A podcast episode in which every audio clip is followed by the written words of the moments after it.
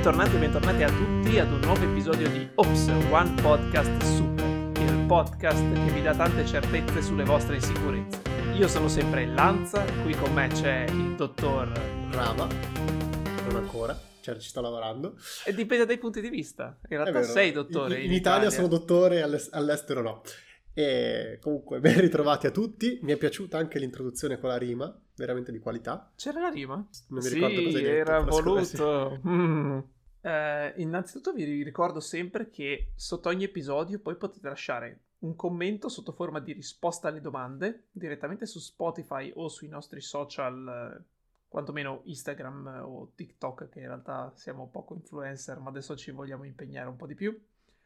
E eh, anche i sondaggi, così per esprimere in maniera buffa la vostra opinione su magari una specifica cosa di cui abbiamo parlato durante l'episodio. L'episodio di oggi sarà un episodio di spessore, profondità, altezza, lunghezza, perché di che cosa andiamo un po' a parlare. Partiamo da una parola e poi vediamo di esplorare il perché se ne può parlare anche a lungo e quali sono tutti i vari aspetti e sottoaspetti correlati partiamo dalla parola dimensione. Che sappiamo tutti non conti. Esatto. Già parlando di questa cosa qua, si parla di una specifica dimensione, in questo caso dimensioni spaziali, eh, tridimensionali. Ma il discorso della dimensionalità di qualcosa non è soltanto un quanto è grande, quanto è piccolo, ma anche interessante il in che dimensione si espande. Perché con dimensione appunto non si intende soltanto lunghezza, larghezza e profondità, quindi classico asse x, y e z di movimento possibile, ma si può andare oltre nel senso di dimensionalità spaziale o ci si può correlare a volte una dimensionalità temporale in senso un pochino più lato. La parte più semplice è ovviamente appunto la dimensionalità spaziale, quindi dove abbiamo il possibile movimento in tre dimensioni che è composto quindi da tre diverse dimensioni x, y e z, ovvero il classico movimento in avanti, indietro, destra, sinistra, su e giù. Per capire meglio però che cosa sono le dimensioni spaziali, partiamo un attimo da quando non c'è dimensionalità avrete fatto tutti a scuola il classico qual è una roba che non ha dimensioni? Il punto. Il punto è una, è una cosa adimensionale, definita tale, perché non ha nessuna di queste possibilità di essere misurato, quindi non è lungo, non è largo e non è profondo. Il punto noi lo grafichiamo come un tocco di matita sul foglio, ma in realtà anche quello è sbagliato, perché quel punto lì in realtà che disegniamo con un tocco di penna sul foglio è una circonferenza molto piccola, non è davvero un punto. Un punto sarebbe più piccolo di un atomo stesso, cioè non è neanche definibile piccolo, perché non ha una dimensione. E già qua probabilmente abbiamo perso metà del pubblico.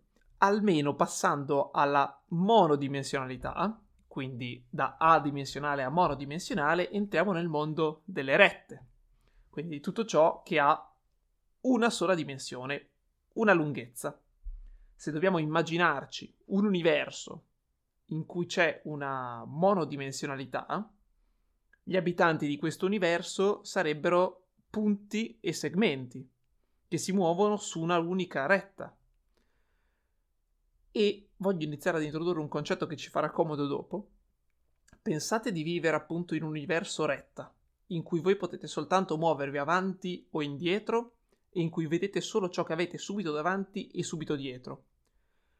Se voi vedete davanti a voi un segmento, in fila davanti a voi che siete a vostra volta un segmento, che cosa ne vedete? Se è perfettamente allineato davanti a voi, voi vedete soltanto un estremo di quel segmento, come se prendete una matita e la mettete esattamente eh, dritta davanti a voi, in modo da la punta lontano e il sedere della matita verso il vostro occhio, cosa vedete? Vedete soltanto il sedere della matita, non so come si chiami il gergo tecnico, la parte opposta alla punta. Ecco, pensatelo però limitato a un segmento, quindi una roba che ha soltanto la dimensione della lunghezza ma non quella di profondità o altezza. Quindi voi vedreste soltanto un punto. tutto ciò che è davanti a voi e un punto tutto ciò che è dietro di voi. Quindi, seppure voi siete degli elementi bidimensionali, dei segmenti, quello che voi percepite è soltanto monodimensionale, è soltanto adimensionale perché voi vedete un punto. E in assenza di qualche effetto di tipo eh, lontananza vicinanza sarebbe impossibile percepire la distanza. Perché se tu vedi un punto, il punto non diventa più piccolo, più grande, più si allontana, perché non c'è una sua grandezza che può rimpicciolirsi, non c'è prospettiva sulla linea. Per cui vedreste soltanto un punto davanti a voi. Voi siete monodimensionali e vedete qualcosa come adimensionale. Se ci spostiamo sul piano, oh Rava fermami se sto andando in un delirio di onnipotenza multidimensionale o... Eh... No, no, stai andando quasi quasi piano, eh, siamo ancora ah. solo alle 2D, eh, dobbiamo esatto. a tanto. Accelero. ehm, in un mondo bidimensionale, quindi con lunghezza e larghezza, ci si può muovere in due direzioni, dritto indietro, destra sinistra, e nelle varie composizioni ovviamente di questo modo. In questo mondo bidimensionale potremmo essere limitati ad essere punti, segmenti o eh, delle figure poligonali piane, quindi triangoli, quadrati, pentagoni e cose così. E se ci muoviamo e viviamo in questo mondo bidimensionale, cosa vediamo degli altri abitanti di questo mondo bidimensionale? Vediamo soltanto i loro lati. Solo che i loro lati, dal nostro punto di vista, col fatto che siamo piatti con loro, sono a loro volta soltanto dei segmenti. Se voi prendete un quaderno, un libro, e lo guardate orizzontalmente, quindi da vedere per esempio la costa e basta, cosa vedete? Non vedete assumendo che sia schiacciato completamente come se fosse un unico foglio. Perché col foglio forse viene meglio. Se allineate perfettamente il foglio davanti a voi, quello che vedete sono dei segmenti. Due segmenti che descrivono magari due dei lati del foglio che state guardando e se lo girate vedete magari una differenza di eh, distanza da i, due, i vari punti dei segmenti in base a come sono orientati. Quindi se siete esseri bidimensionali vedreste un foglio come monodimensionale. Quindi stiamo vedendo un pattern già qua, che una creatura di una certa dimensionalità vede l'universo con una dimensione in meno sostanzialmente, perché non è in grado di vederla completamente.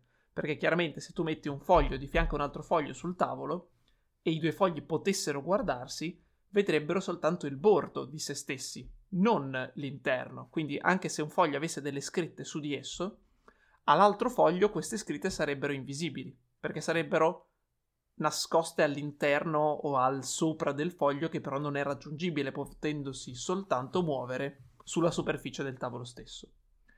Arriviamo adesso a noi. Noi ci muoviamo tridimensionalmente, possiamo andare avanti e indietro, destra e sinistra, elevarci e andare verso il basso. E siamo convinti di percepire le cose in una tridimensionalità, però se ci pensiamo un secondo, noi siamo limitati, come le creature degli universi a dimensioni ridotte, a in realtà percepire soltanto una dimensione in meno di quella in cui viviamo. Perché? Pensateci un attimo, se tu sei una creatura 3D e guardi un'altra creatura 3D, in realtà non vedi tutta la sua dimensionalità, vedi soltanto la faccia che ti mostra. Quindi prendiamo due cubi, se i due cubi si guardano, vedono soltanto eh, la faccia frontale rispetto a dove stai guardando, magari quelle facce di lato, ma non vedi l'interno, non vedi il dietro contemporaneamente. Mentre invece noi, osservatori tridimensionali che guardiamo i fogli, vediamo contemporaneamente sia i lati che il loro interno. Quindi noi vediamo i fogli come davvero bidimensionali, mentre i fogli tra di loro si vedono monodimensionali. Ma invece noi, che siamo esseri tridimensionali, vediamo gli altri esseri tridimensionali come soltanto bidimensionali. Cosa è servito tutto questo trip per arrivare a spiegarci che quello che vediamo è soltanto la faccia esterna degli oggetti? Che per vedere davvero la terza dimensione, cioè d- vedere davvero e percepire davvero in tre dimensioni, cosa servirebbe? Se per vedere completamente una roba bidimensionale serve essere tridimensionali, vuol dire che per percepire una roba tridimensionale serve essere quadridimensionali. E quindi l'esercizio mentale, suggerito anche nel libro che poi vi, vi consiglio in generale, il libro di Flatlandia, che porto, parte, punto, ah, parte proprio da questo esperimento mentale della città piatta dei poligoni, per arrivare a concepire cosa vuol dire una quarta dimensione spaziale, è proprio questa analogia sul se noi 3D guardiamo una cosa 2D e la vediamo conte- completamente, un essere 4D può vedere completamente noi, esseri tridimensionali, in tutta davvero la nostra tridimensionalità, quindi che vede contemporaneamente la nostra lunghezza, larghezza e profondità, in tutti i suoi step, cosa che noi non siamo in grado e facciamo anche fatica a concepire, in realtà. Muoversi nella quarta dimensione vorrebbe dire appunto potersi spostare non avanti, indietro, destra, sinistra, su e giù, ma in una ulteriore direzione perpendicolare a queste tre, che però noi non possiamo concepire non avendola mai percepita, probabilmente. Anche se la percepissimo, non la, non la comprenderemmo appieno. Volendo vi lascio poi in descrizione alcuni esperimenti grafici, diciamo, di giochi che lavorano con la quarta dimensione che simulano che cosa succede a degli oggetti quadridimensionali visti dal nostro punto di vista tridimensionale. Adesso non mi dilungo per il momento ancora perché probabilmente vi ho già fritto il cervello sulle dimensioni. Però analogamente si potrebbe proseguire ancora e ancora e salire di dimensionalità andando avanti e avanti in eh, sempre più dimensioni, ragionando sempre in questa maniera qua. E abbiamo parlato di dimensione spaziale, non dimensione temporale. Quella la lasciamo magari per un altro momento giusto per, per, concludere un po' questa prima parte che tu l'hai fatto molto, che appunto magari i nostri ascoltatori si sono un po' fritti la testa perché hai detto ho provato a contarle e poi ho perso il numero, ma hai detto la parola dimensionale almeno 17-18 volte, quindi magari si possono essere un po' intorpiditi nell'ascoltare. No, eh, una cosa che può aiutare, che a me ha aiutato un sacco a, a capire anche questo concetto di non riuscire a percepire delle, delle dimensioni spaziali ulteriori, e pensate a, a voi stessi, quindi non dovete pensare a delle cose tanto strane, che camminate su una corda, un filo. Quello è praticamente quasi come se fosse un sistema a due, di- a due dimensioni, perché cosa puoi fare? Andare avanti e indietro su questa corda oppure saltare in alto e basta, cioè quello c'è ancora. E quindi diciamo che per noi quello lì sarebbe un sistema bidimensionale.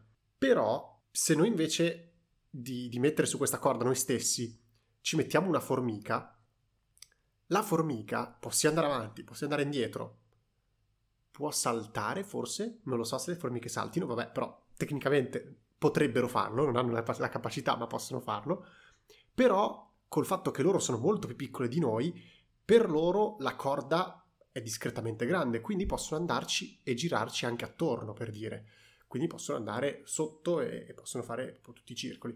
Ecco che appunto questo è per fare un po' capire che cosa vorrebbe dire non percepire queste dimensioni, perché magari sono delle dimensioni spaziali troppo più grandi di noi o troppo più piccole di noi da poterle appunto percepire.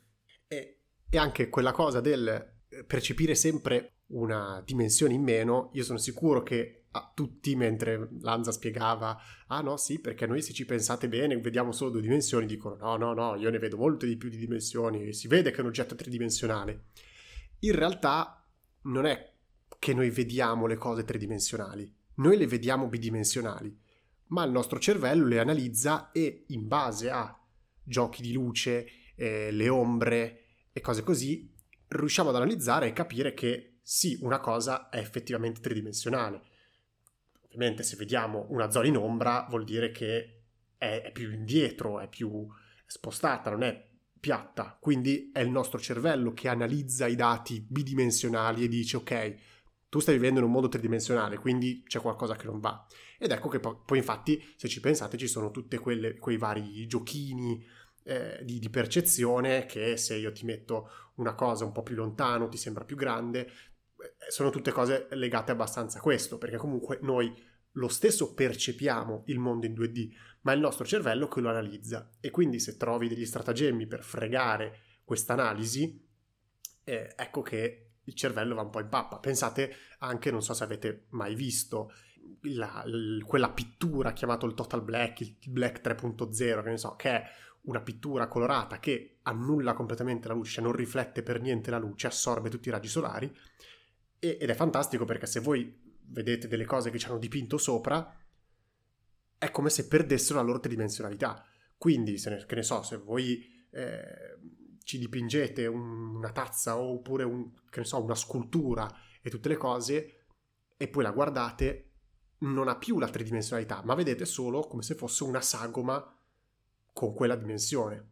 Ecco quello che dicevamo prima, Voi, noi vediamo solo la bidimensionalità, sono le luci e i colori che ci fanno analizzare la terza dimensione spaziale. Ma se ci togli questa cosa qui, perché questa, questa appunto pittura lo toglie, il cervello non riesce più ad analizzarla questa cosa qui. Quindi è come se sparisse una dimensione, ma in realtà non lo sta facendo, effettivamente. Quindi niente, erano queste due cose che se appunto non credavate alla prima parte di quello che diceva Lanza perché è troppo complesso, sta dicendo troppe volte dimensioni, questi sono magari degli, degli esempi un po' più pratici che possono aiutarvi a far capire quello di cui stavamo parlando. Ma sì, anche soltanto pensando a quanto facilmente appunto si creano queste illusioni ottiche. Soprattutto quelle appunto del che c'è l'esempio prima Rava, ad esempio quelli dove c'è la casa, dove sembra da una parte sei gigantesco, da una parte sei bassissimo, perché la casa è costruita apposta per cui vista da un certo punto eh, specifico mandi in pappa completamente il cervello e non gli permetta più di calcolare effettivamente quanto è grande una cosa o meno. Pensiamo alla rovescio come è facile ingannare il cervello per fargli vedere cose 2D tridimensionalmente. Il cinema 3D è quello. Cioè, sono immagini 2D, non ci piove, sono proiettate su un muro, non possono essere tridimensionali in sé le immagini. Perché però al nostro cervello appaiono tridimensionali? Adesso, in base alla tecnica, adesso non approfondiamo in questo momento, che cosa succede? Che sono due immagini leggermente spostate come il nostro occhio è abituato a percepirle tramite la nostra vista stereoscopica. In base all'errore, alla differenza che c'è tra l'immagine destra e l'immagine di sinistra, dovuto alla prospettiva differente, il nostro cervello lo elabora come ah ok, se io vedo questa differenza su quell'oggetto, allora dovrebbe essere circa quella distanza e quindi è il nostro cervello che crea la tridimensionalità se noi vedessimo le immagini 3D con un solo occhio, le vedremo piatte come sono davvero. È perché il nostro cervello è abituato a vedere le immagini e a fonderle insieme, due immagini bidimensionali, fonderle insieme e ricostruirsi un mondo che è 3D, quando in realtà no, cioè, lo è, ma non lo leggiamo davvero in tre dimensioni. Noi lo vediamo sempre solo come fotografie piatte. Il nostro occhio fa delle foto e poi dopo c'è un elaboratore di immagini di computer vision che te le fa diventare 3D alla percezione. Una cosa che spesso viene buttata in mezzo quando si parla della quarta dimensione, tolta quella dei film dei parchi a tema dove ti spruzzano l'acqua e ti fanno la pipì in testa mentre guardi il film per renderlo più realistico e immersivo, è considerare come quarta dimensione il tempo cosa che viene fatta spesso magari a livello di fisica o matematica, soprattutto nelle simulazioni di, eh, di modelli matematici, quindi per dire voglio vedere l'evoluzione di un certo oggetto, di un certo sistema nel tempo e nello spazio. Per quello consideri il tempo come una quarta dimensione, che però a livello matematico e fisico è semplicemente una serie di numeri in più all'interno di una matrice, quindi in realtà non è davvero una dimensione spaziale o un, effettivamente una dimensione. È semplicemente che a livello matematico e fisico è comodo considerarlo come una quarta dimensione, perché così puoi spostarti in x in y in z e nel tempo per vedere l'evoluzione di questo sistema. Però spesso viene considerata la quarta dimensione, paragonandola però a una dimensione spaziale. Per quello tutte le cose per cui subito la gente dice: Beh, se io posso muovere avanti e indietro, destra a sinistra, sopra e sotto spazialmente e il tempo è una quarta dimensione, allora posso muovere anche avanti e indietro nel tempo, così come muovo avanti e indietro nello spazio. Però è una cosa un po' diversa il tempo dalla dimensione spaziale. Allora, metto le mani avanti per i fisici quantistici che ci seguono e sono già lì pronti a dire: Eh, ma il continuum spazio-tempo è un loop di anelli, tutti i seguaci di Carlo Rovelli e delle teorie più moderne di meccanica quantistica, per cui il tempo e lo spazio sono eh, intrinsecamente collegati. è vero, però a livello nostro, quindi del nostro perce- percezione umana, sono due cose che funzionano completamente diverse. Beh, circa. Nel senso, è percepibile, non è eh, sfruttabile, non so come dirlo. Cioè, noi immaginiamo le tre dimensioni, diciamo possiamo muoverci liberamente e quindi capisco la tua critica del eh, ah sì, quindi se, consideria- se consideriamo il tempo come una quantità, eh, cioè una dimensione al pari delle altre tre, allora potremmo spostarci avanti e indietro. Ecco, secondo me l'unica differenza è quello, cioè non abbiamo ancora tra parentesi, punto interrogativo, non si sa se ce l'avremo mai o se non ce l'abbiamo ancora, la possibilità di muoverci liberamente su questa dimensione. Però, se ci pensi un po', eh, il percepire la dimensione temporale comunque ce l'abbiamo. E infatti, eh, diciamo, anche la relatività di, in generale di Einstein si basa su questo, sul fatto che il, lo spazio-tempo eh, cioè, è proprio il tempo che comunque si interseca e modifica queste, queste altre dimensioni eh, spaziali, appunto, che dicevamo prima. E, e quindi quello che dicevo prima di come noi le possiamo percepire, noi comunque alcune cose del tempo in sé le percepiamo, il tempo che scorre, eh, anche le varie, diciamo, quanto tempo uno passa a fare una cosa, quanto tempo passa a fare delle altre, lo scorrere del tempo. Quindi secondo me non siamo completamente estranei da questa dimensione. E infatti, diciamo, l'universo, l'universo ah, visto da noi lo si intende quasi sempre ormai a quattro dimensioni, perché questa dimensione c'è, non, non sappiamo ancora utilizzarla per bene, però è, è presente in, eh, appunto in, tutti, in tutto quello che facciamo quasi. Sì, però ecco che rispetto anche soltanto a livello spaziale di percezione, la percezione dello spazio è più oggettiva oggettiva della percezione del tempo, quantomeno dal punto soggettivo umano. E il fatto che mm, la misurazione dello spazio è una comparazione eh, effettiva, mentre il calcolo del tempo è... cioè in realtà un orologio non misura davvero il tempo. Un orologio misura una... cioè è un discorso strambo che probabilmente qualcuno più colto di me potrebbe fare meglio. Però eh, che arriva al punto per cui l'orologio in realtà misura se stesso. Sì, ma non misura davvero misura lo scorrere lo, eh, no, è quello, tempo. misura lo scorrere del tempo nel suo spazio. È per quello che sono completamente intrinseche e intersecate tra di loro lo spazio e il tempo, perché se stesso, se tu lo metti in un'altra esatto. posizione, il tempo scorre in maniera diversa, ma per quell'orologio continua a fare il suo lavoro, cioè quindi continua a percepire il tempo che scorre per lui, per il suo sistema di riferimento. So che forse non è troppo corretto definirlo così, però da un certo punto di vista sì. No, no, no, no, è chiaro, però invece lo spazio lo puoi misurare più oggettivamente. Eh, sì. Sì, perché è vero che ah, se vado a velocità relativistica, sì, ma a velocità relativistica come fai a fermarti a misurare una roba? Ma no, basta pensare anche semplicemente alla distanza. Se tu vedi una barca lontano, non sai quanto è grande. Puoi fare delle stime di nuovo come prima perché sai che le barche sono lunghe 12 metri. No, no? ok. Certo, però appunto la barca rimane lunga 12 metri in qualsiasi sistema di riferimento, no? Eh, sì, sì e no, c'è anche quello. Secondo me dipende anche...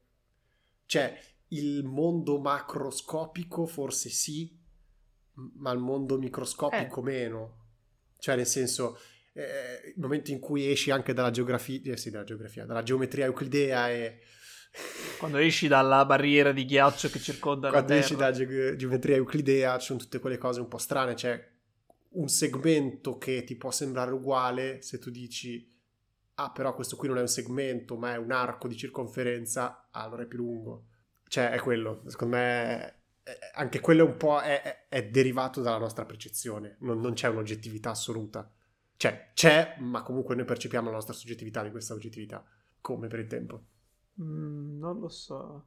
Sono un po' confuso anch'io in questo momento. Però mi sa di più oggettivo lo spazio. Ok. cioè, perché alla fine, anche a velocità relativistiche, quello che cambia è il tempo, non è lo spazio. Cioè, lo spazio è. Sto andando a questa velocità, quindi io percepisco il tempo in questa maniera deformata.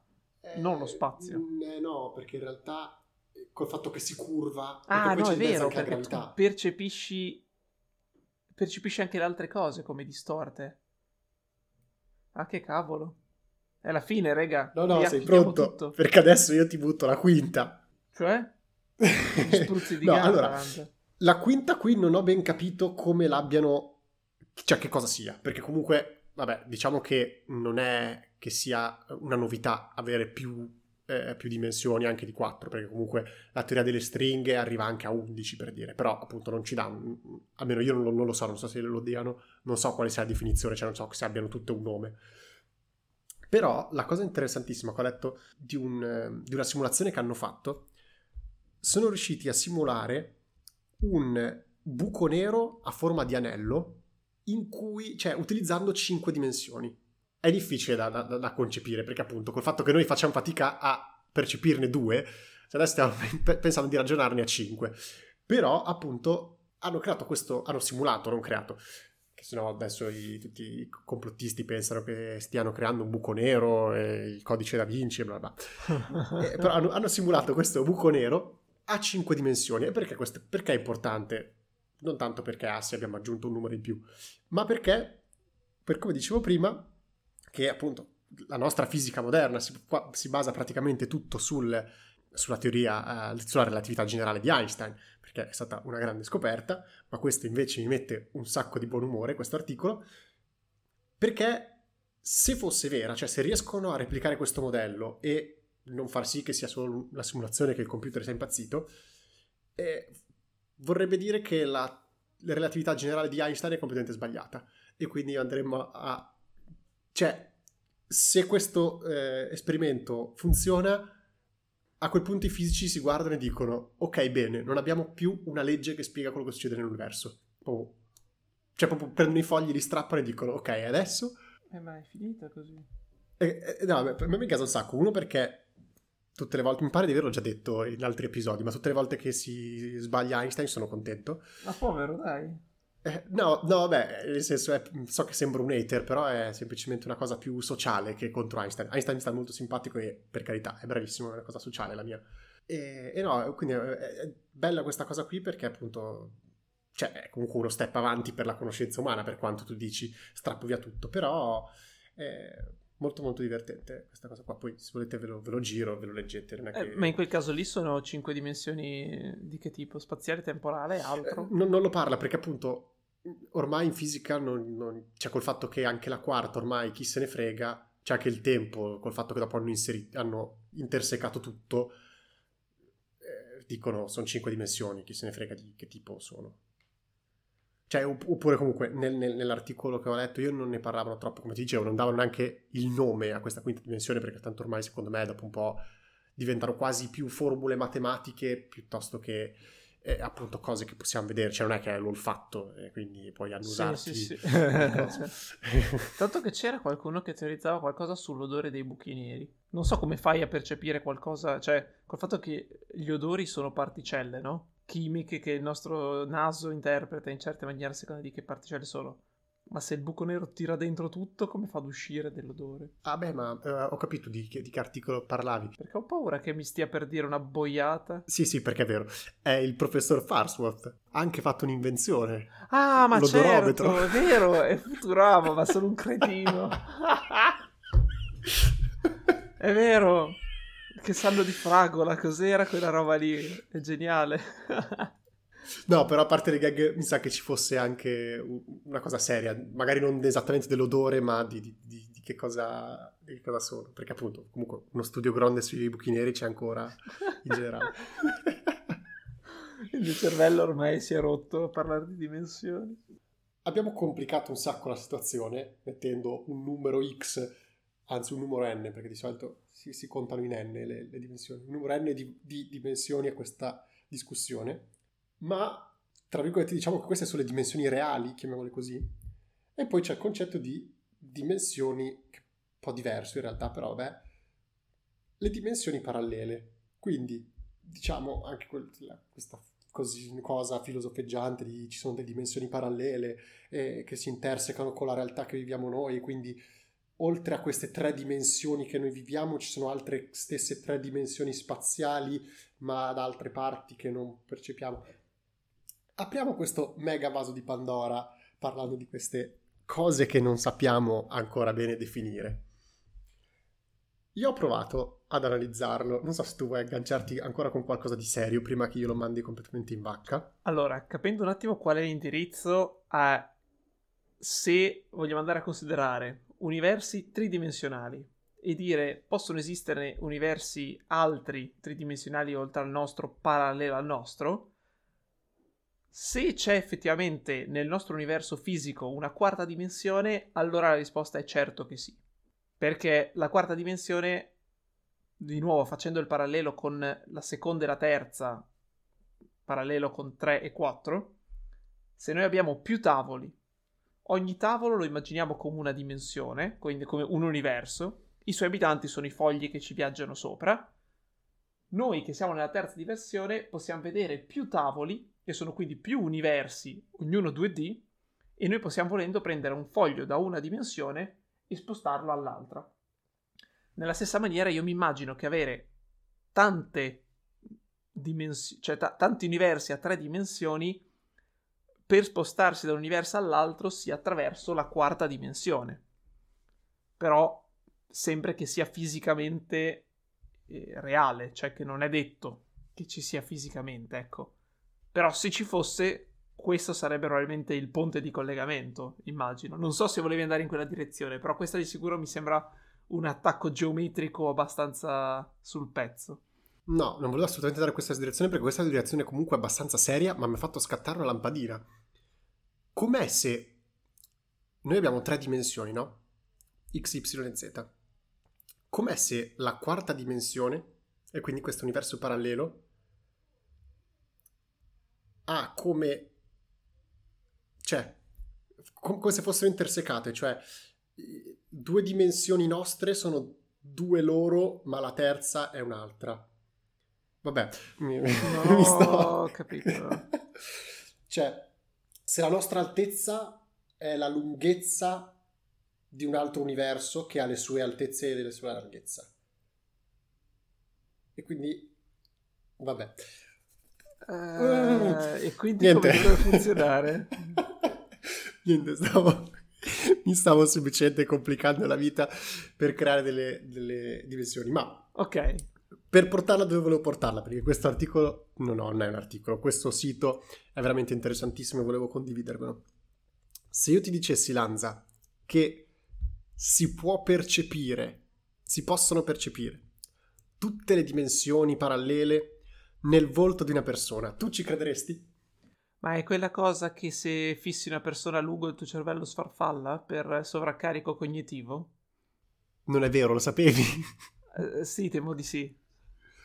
Cioè, Però io sono rimasto strozzissimo. Cioè, non so il collegamento con le molte dimensioni. Io so soltanto il discorso del che il nostro cervello usa un sacco di risorse per il riconoscimento e identificazione volti. Per cui se fissi a lungo un volto, dopo un po' il cervello inizia a non capirci più niente perché è come se lasciassi il computer acceso a fare calcoli su calcoli ininterrottamente, dopo un po' si sovraccarica e inizia a sfarfallare e farti vedere robe a casaccio.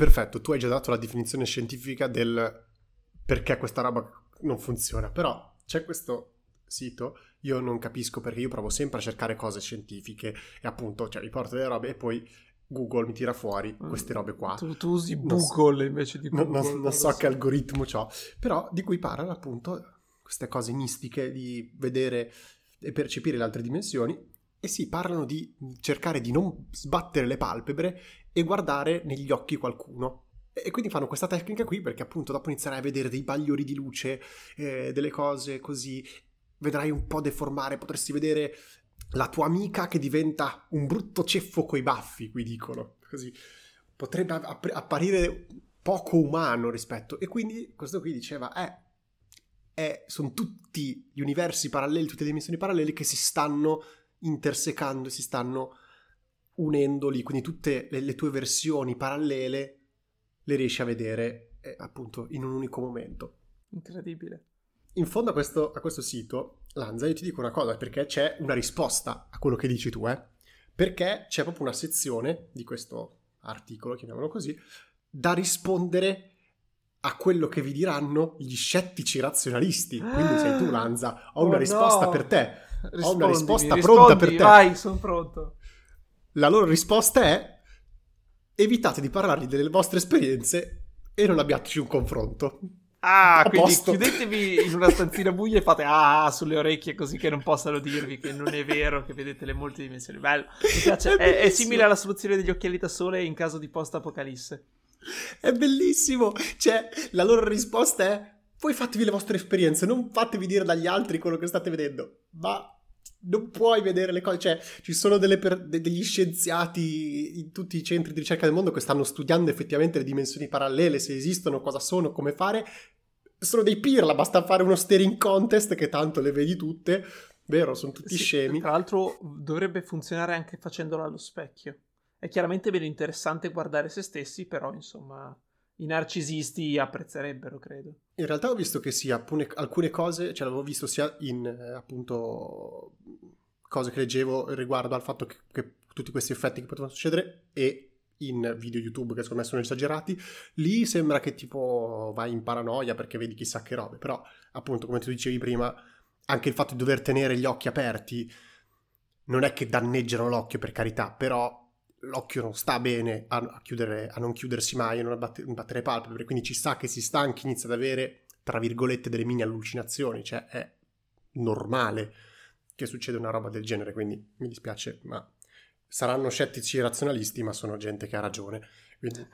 Scettici razionalisti hanno rovinato le allucinazioni, perché sono quello sostanzialmente. Eh, a volte cerchi lo stesso effetto, lo suggeriscono le pagine che ti dicono come provare allucinazioni da funghetto senza mangiare i funghetti. Quindi non lo so, prova a mettergli il link eh, a questi qua a vedere se apprezzano le allucinazioni da funghetto alla stessa maniera. Figurati le allucinazioni da funghetto, cioè altro che un vederle, ci viaggia proprio direttamente nell'altra dimensione. Bene, siamo arrivati alla fine di questa puntata. Speriamo che siate ancora qui con noi e che non vi abbiamo perso lungo la strada. E prima di, di lasciarvi a- all'outro, vi ricordo di seguirci su Spotify. Continuate ad ascoltarci, ascoltare i vecchi episodi se ve li siete persi, andate a recuperarli. O se vi sono piaciuti, riascoltateveli, sono sempre divertenti. Seguirci su Instagram, seguirci su TikTok. Proveremo a fare, a fare più video. C'è un universo parallelo in cui siamo famosissimi su TikTok, bravissimi a fare video, ma purtroppo non è questo. Stiamo lavorando senza chiudere le palpebre a fare in modo che si uniscano questi due universi. E, e niente, quindi seguiteci, noi vi ascoltiamo sempre quando ci scrivete, proviamo a rispondervi, proviamo a prendere spunti da quello che ci dite per costruire appunto nuovi episodi e vedere di, di portare avanti delle, delle discussioni. Detto questo, io adesso vi lascio con il nostro consiglio settimanale con Lanza. Allora, consiglio facilissimo perché ha vinto 2000 Oscar, un po' forse per sol- solite scelte politiche della- dell'Academy, che però come film li merita abbastanza. Stiamo parlando di Everything Everywhere All at Once, sperando di averlo pronunciato tutto correttamente. Perché ve lo consiglio nell'episodio sulle dimensioni? Perché ci sono i molti universi in questo film qua. Però non è un film eh, cinecomic, non è un film da supereroi Marvel, quindi tutti gli haters dei cinecomics non scappino davanti a questo film, perché sfrutta tutti i possibili ehm, tutte le possibili scelte prese dai protagonisti che quindi portano a questa differenziazione di universi soltanto come scusa tra le varie cose per poter affrontare appunto il tema della scelta, il tema dell'affrontare la vita, del prendere delle decisioni, del cosa vuol dire fare una cosa invece dell'altra, del sacrificio personale, eccetera, e quindi sfrutta tutti i possibili futuri alternativi della protagonista soltanto per, cioè non soltanto è anche parte della trama concreta, però per dare appunto un'introspezione proprio dei protagonisti e dei personaggi. Prima di lasciarvi volevo commentare una delle cose che più mi ha fatto ridere delle ultime settimane del mondo social ed è il litigio tra Zuckerberg e la SIAE. Non so se Rava hai seguito le buffe vicende. Sì, infatti mi trovo Instagram pieno di la canzone non è disponibile al momento. È bellissimo, mi fa troppo ridere trovare 200 video TikTok, questo, no, TikTok no, eh, insomma, Reels, come si chiamano, quelle cose lì, che sono tutti bloccati senza musica, tristissimi, e la gente fa, ehi rega, dov'è la mia musica? Mi fa ridere queste lotte tra multinazionali del petrolio economico e musicale che finiscono in strani effetti sulla popolazione. Basta. Eh, detto questo, direi che per l'episodio di oggi sia quindi tutto. Lasciateci commenti tutto quanto, le risposte, le domande, i sondaggi su Spotify, eccetera, eccetera, eccetera. Ci vediamo alla prossima, tra due settimane, sempre qui. Un saluto da Lanza e Rama. Ci vediamo alla prossima. Bella in molte dimensioni.